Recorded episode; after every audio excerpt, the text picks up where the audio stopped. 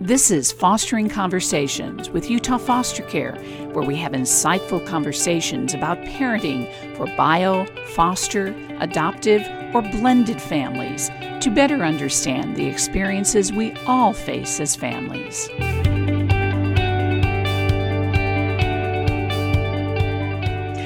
Hi, out there. A big shout out to all of our foster parents listening. And I must say, all of our foster parents who are doing great work during these extremely, can I just say, extremely challenging times.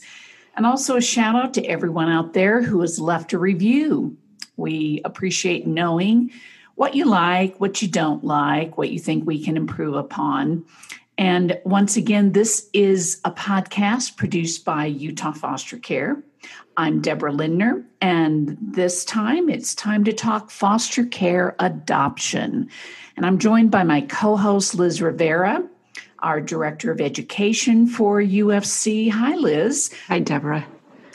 Now, adoption, from what I understand, is one of the big motivators for families who want to foster in the first place, isn't it?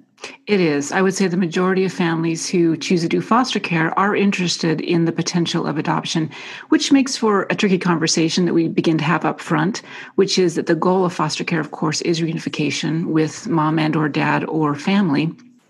But the reality is, is that goal doesn't always happen. And so we do need families um, from time to time who are available and willing to adopt. And adoption, as we know, can be different uh, for each family. And when people ask about adoption, I tell them that each year around 700 children are adopted from foster care in Utah. 700. And everyone seems to be very surprised at that. Um, and we can talk about some of the reasons for that. But we're delighted to have three guests on our show today, all who have adopted from foster care. Our first family is Ryan and Susie McCorston, who have experience with both fostering and adopting teenagers. Ryan and Susie, welcome. How are things doing in Eagle Mountain? Things are going well. Um, we're excited to be here on this podcast to talk about our experience a little bit because we are very adamant uh, supporters of foster care and and just excited to be here with you, Deborah. Yeah, thanks for having us. Thank you for being here, Liz. Thank you so much. And we also have Amy Bates, and Amy is um, actually uh, both a staff member as well as a foster parent and adoptive parent. So she um, helps with uh, recruiting of new families, but also the training and support of ongoing families too. And she's an amazing asset to our team as well as to her family. So, um, Amy, if you just give us just a really brief introduction into how you started fostering and then how that fostering journey led you into adoption. Sure. So I first started hearing about foster care because my grandmother was a foster parent many, many years ago. And she had just talked about how much she loved a little girl that she had hoped to adopt and wasn't able to. And um, just those feelings of uh, being able to help someone and just love a little little child. Um, she just, whenever she would talk about it, she would just, um, you could just feel the love that she had for this little girl. Um, and so I started looking into it, and we have been blessed to adopt eight of our children.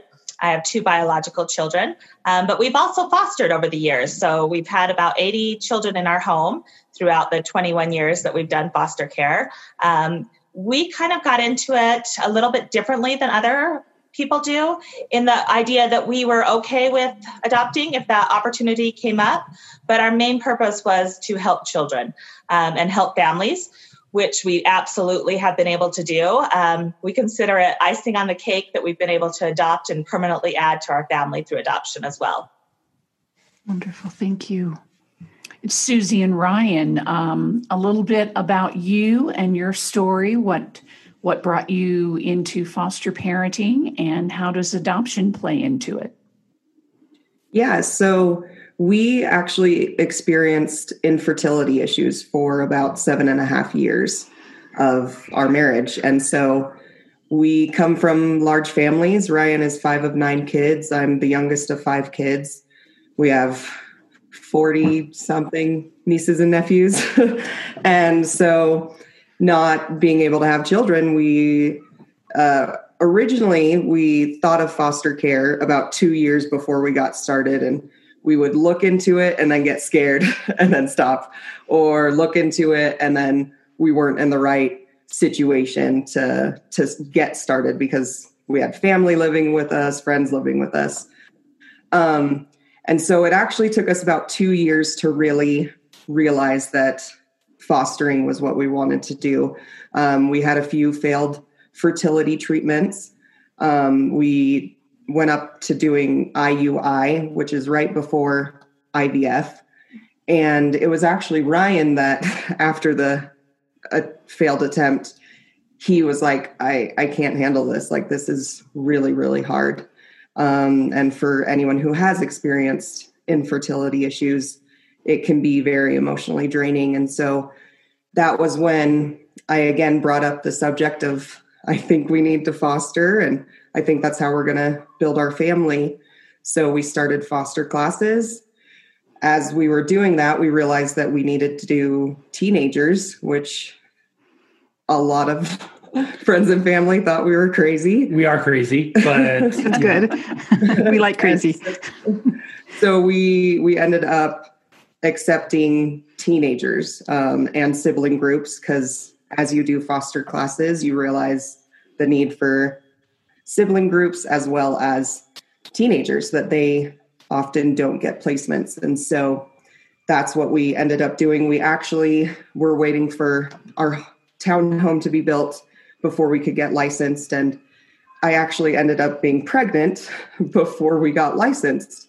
So a lot of our family and friends were like, oh, so you're not going to do fostering anymore because you know you can have your own kids. And we both realized that it was what we were supposed to do. So we're like we'll just do it both. We'll we'll figure it out. Because we we are spiritual people. And so once we felt that this was what we needed to do at the time we decided to have a baby and teenagers at the same time Wow, brave people. And so tell us now what your family situation is.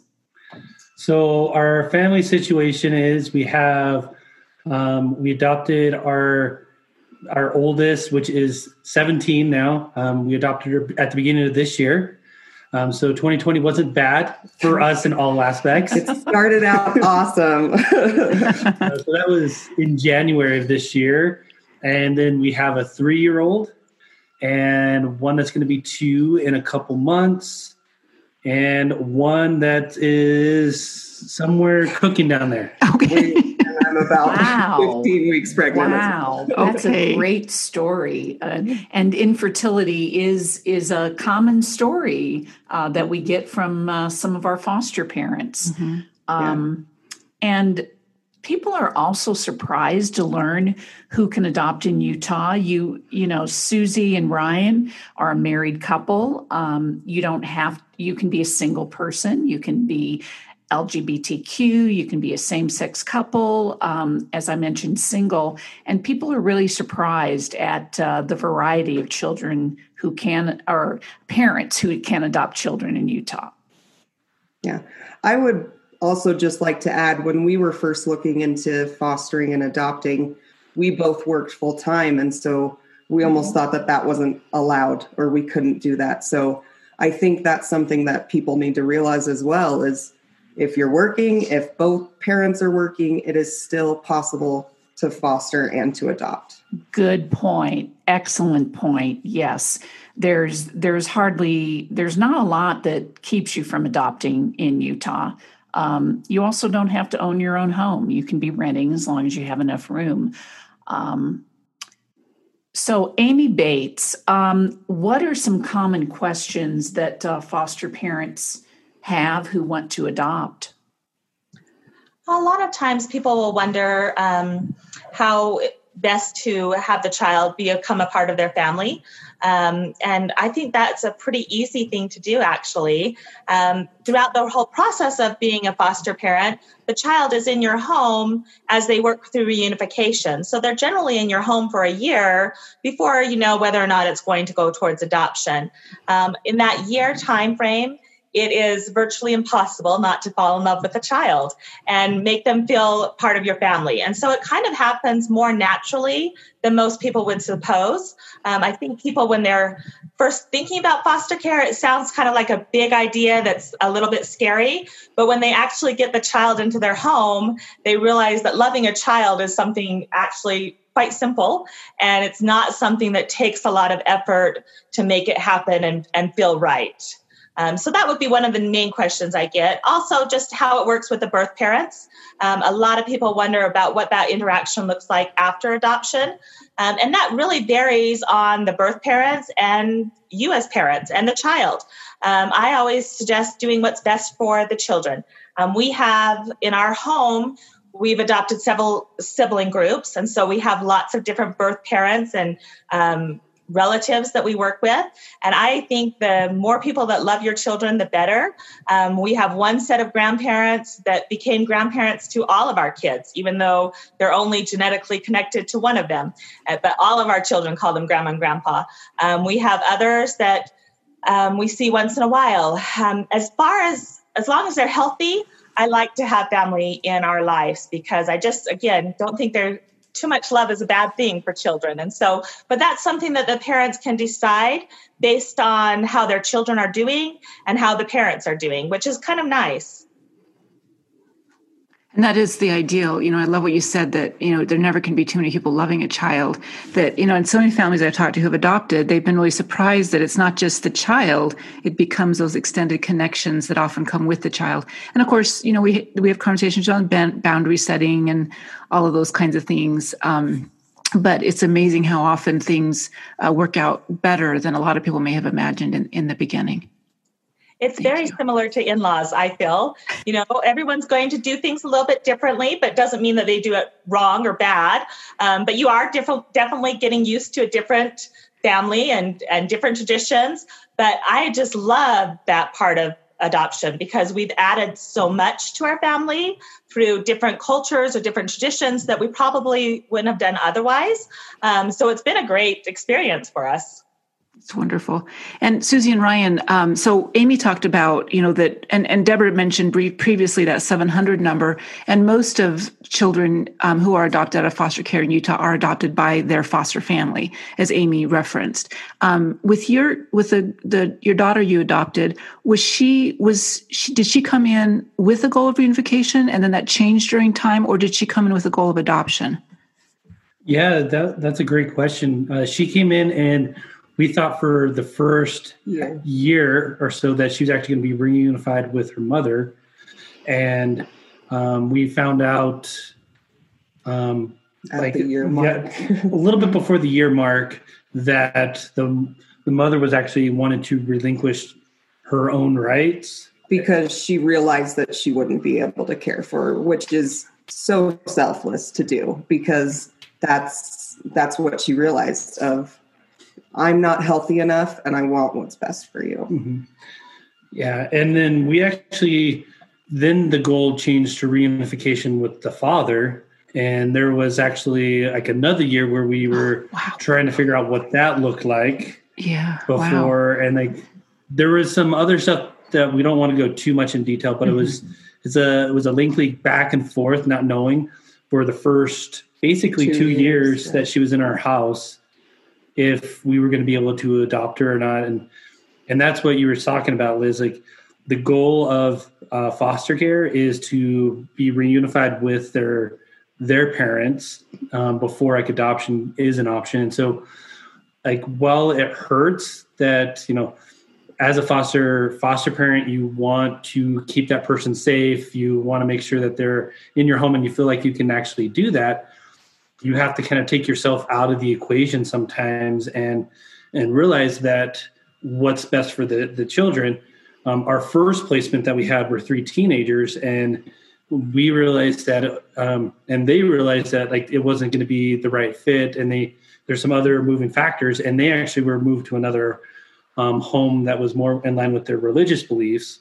And so like and their youth pastor they actually ended up adopting them. So uh, yeah. it, it, worked out perfectly. So you were kind of a bridge from yeah. yeah, but we were able to get them on track with school you know, in a in a healthy situation for for eight months that they were with us, and yeah, we were a stepping stone for them to then be with their adopted family.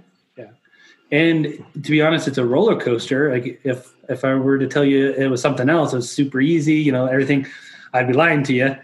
It's just with the first three, um, like Amy said, the kids need to be loved and feel loved, and we loved them from day one. And we made sure that they were um, in a place that they could be safe and felt safe both physically and mentally.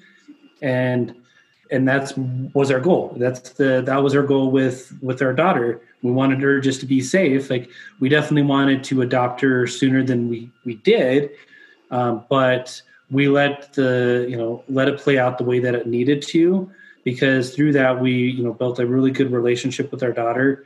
And we still have um, contact with her parents and she still sees her mom from time to time. Um, still sees her dad every once in a while. He lives in a different state. And so he when he comes into town we we are open to having that relationship because rather than having two parents, she has four parents, and um, and that's we see that as a good thing. We're with her full time, and we're able to help her and guide her.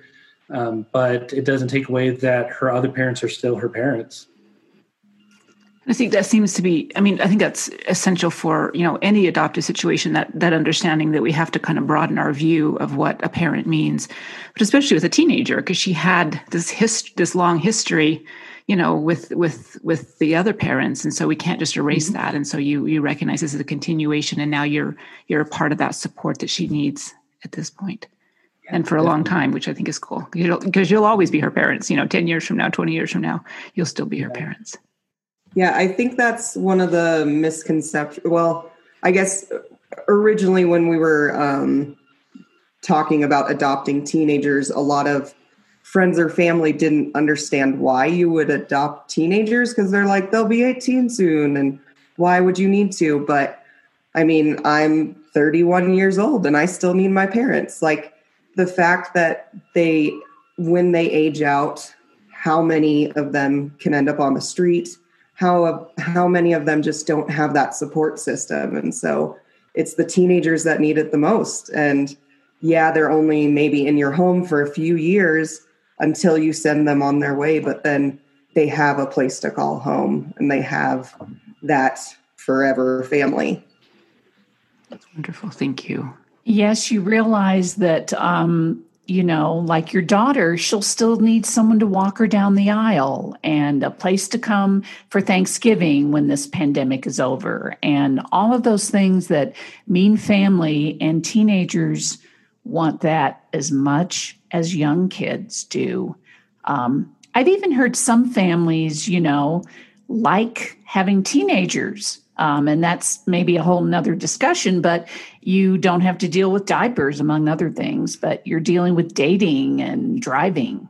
Of course, you're dealing with both diapers and yes, you're dealing with both. and driving. We're we're at both ends of the spectrum. Like Ashley's applying for colleges, doing ACT prep, and you know we're teaching our son to potty train. And yeah. What is that like? I mean how is she because uh, amy talked about you know helping a child feel a part of the family. Um, and i guess your daughter was there before at least well one of your kids and maybe and then your next kid. Um, so how does that like does she have a sense of like these are my little I'm, I'm, i know she does little, little brothers and sisters but i think i mean does she i mean what does that look like i guess to have such little kids and then have a teenager? Yeah so she came into our home when our son was six months old so our our son pretty much just remembers her being there and our daughter only knows her being here. And ashley uh, our daughter calls her siblings her siblings. Mm-hmm. she's got you know she'll talk to coworkers. She she works and she'll talk about like oh yeah my brother's three and sister's one. And they're like what? Like how is that possible? She's like i'm adopted. And so they're like oh okay. That makes sense. But she is the best big sister. It's another pro of adopting teenagers especially once trust is built and you can you know make sure that they're safe and, and safe with your children. Um, she's a great babysitter, and we're able to have date nights often because, as our daughter, uh, for us and our family, you're an older sibling, and you are thankfully willing to watch the younger one, so we can get out and and have a date night. yeah. Well, and it's also cute that our 20 month old is like, Ashley, Ashley, like, like they see her as her sister, and like they don't know anything else, and like yeah. that's perfect. That's how we'd like it. And then, um, and it's cool because um, our daughter has another sister that's in foster care right now, and and so like she's still able to have that relationship, and so having that like the dynamic is that she now has like extended larger families and you know she has her her family our family that are working together to help her to be on track with with her goals. And and it's really cool to see how things have changed in the two and a half years. Like she probably didn't think that she was going to be able to graduate high school in um, when she first came to her home two years ago. Now she's on track to graduate with a pretty like 3.8 G- gpa and is talking about going to different colleges and is wanting to be a nurse she she wants to be a nurse anesthetist oh, wow. which is very you know high mm-hmm. goals med med school stuff and she is so smart and she's gonna do it so once i think another thing with foster care with children in care often they they can come from a home where there's trauma and they almost feel like there's no hope and like they're just seeing from day to day of i don't even know what tomorrow will be and so that's kind of how she felt of I don't know what tomorrow will be. So why have hopes? Why ha- why have dreams? And that's something that she's been able to have now of realizing I can achieve this and I can do this and having those goals and ambitions help them so much to to see past tomorrow. Mm-hmm. Have that hope for the future. Yeah. I always like to bring in the the element of support from your peers, other foster families. And I'll direct this to Amy Bates. I know I know you help other foster families with some of their questions, but how have other families helped you get through things like adoption and the ups and downs as Ryan said the the roller coaster that, you know, adoption and court proceedings can be? Well, I have a lot of friends that have adopted just because of, you know, the community that I live in. And that is one thing that I think foster care is awesome at is the extra support that you get when you adopt through foster care, not just through the other foster parents, but through DCFS as well. Um, the Department of Child and Family Services has a lot of great um, additional services after you adopt. So I would say having that built-in support system is just so helpful because there's other people who kind of know what you're going through. They might have suggestions for you to try things that have worked for them in the past or not worked in the past. Um, it's also very helpful for my kids because they don't feel like they're the only ones who are adopted. You know, there's they can hang out with other children who are adopted or other children who've been in foster care and really feel like they're not alone. Um, and that helps me as a parent as well. You know, we can have vent sessions, we can cry together, we can um, share successes together, which is just so helpful as a parent in general. And I feel like, especially in these COVID times, a lot of parents are missing that support system. And it's really built in when you're a foster parent and you adopt from foster care, which is just so incredibly helpful to me. I've seen so many foster parents jump on the we have Facebook support group pages and just say, "Hey, I'm going through this with my adoption and, you know, what are some tips you can give me?" Oh, that is just so helpful. Exactly. And as a, a typical or regular parent, you don't necessarily have that system built in. And that's where I find it so helpful because the parent, the other foster parents are just so supportive. Um, personally, I love hanging out with foster parents probably more than any other population of people. I find them to be very understanding, compassionate, flexible. Um, they kind of get my kids. I don't have to do a lot of under, you know, explaining that even though they're not the same color as I am, or even though they're having this dip, different behavior. So I just don't have to go into the details. Um, they're just a great group of people to associate with. And so some, you know, I choose to hang out with a lot of foster adoptive parents because of that. Um, and to have that built in support system uh, is just so helpful to me. It's wonderful. Thank you. We have a, a few more minutes left, and I'll I'll ask um, both Amy and Ryan and Susie uh, to to think of just some some quick tips or any other advice for people wanting to adopt through foster care um, who are are foster parenting right now and still have you know maybe some doubts about it I hear from a lot of foster parents um, or people that are getting into looking into foster parents who are really nervous about bringing a child into their home and loving them for a year or more, and then having the child go back home. They often say, you know, I just could not do that. I would just love them. I would get too attached to them. It would just be too hard. And I absolutely validate those feelings. It is incredibly hard to love a child and then have them go back to a home that um, you may have some questions about.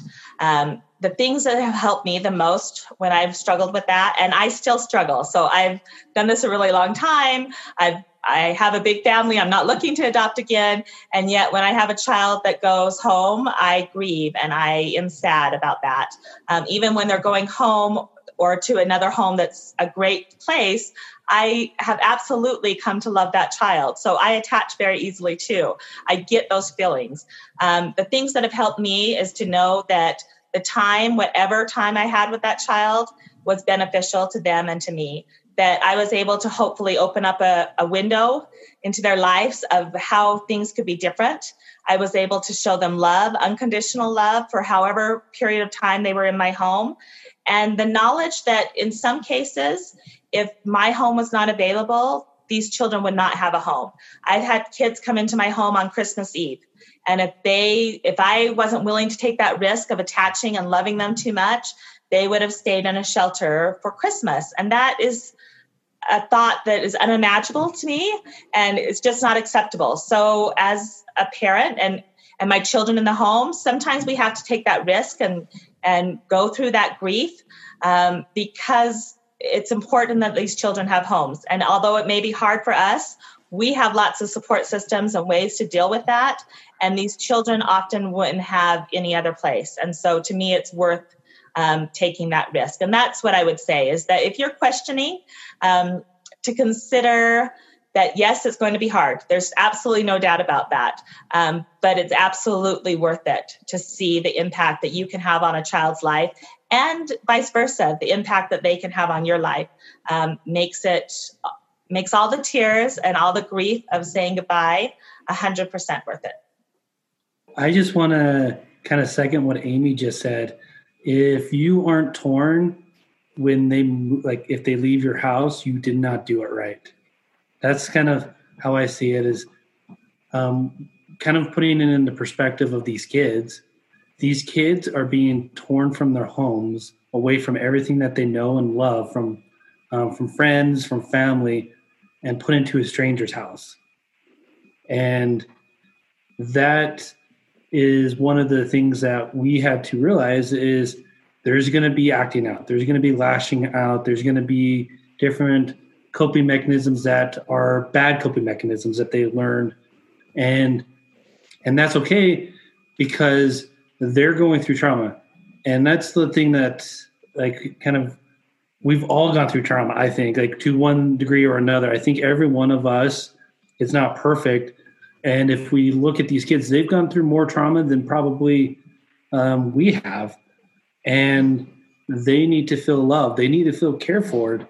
And that's the whole goal of fostering is taking these kids putting them into a safe environment and having them feel loved that i think is like really the core of what a foster parent is and whether they stay with you or the goal is re- reunification in that day that they're brought to your home it's all about showing that love and that they are cared for and showing that the world isn't always full of bad experiences. And that's what we had an opportunity to do with all of the kids that came into our house was when they came into our home, they knew that they were going to be fed, cared for, protected, and safe.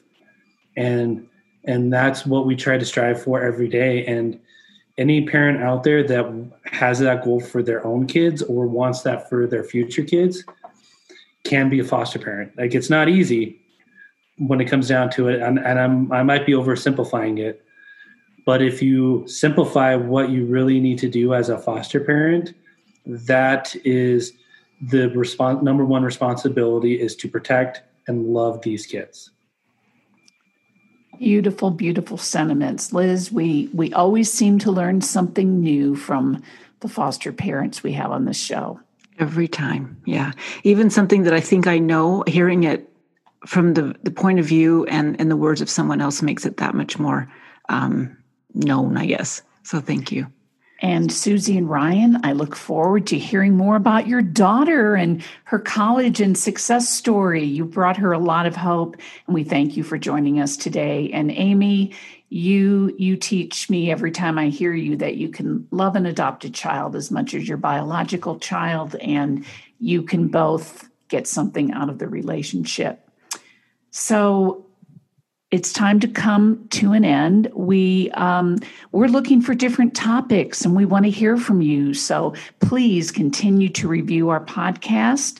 Suggest any topics that you, as a foster family, want to learn, and if there is anyone listening who has thought about adopting through foster care and has questions, feel free to give us a call at Utah Foster Care. Just go to utahfostercare.org and we'll be glad to give you a call for everyone out there, especially in these rough times, keep sharing your heart. And thanks for joining us. This has been Fostering Conversations with Utah Foster Care. Thank you for joining us. For more information, go to utahfostercare.org. We'll see you next time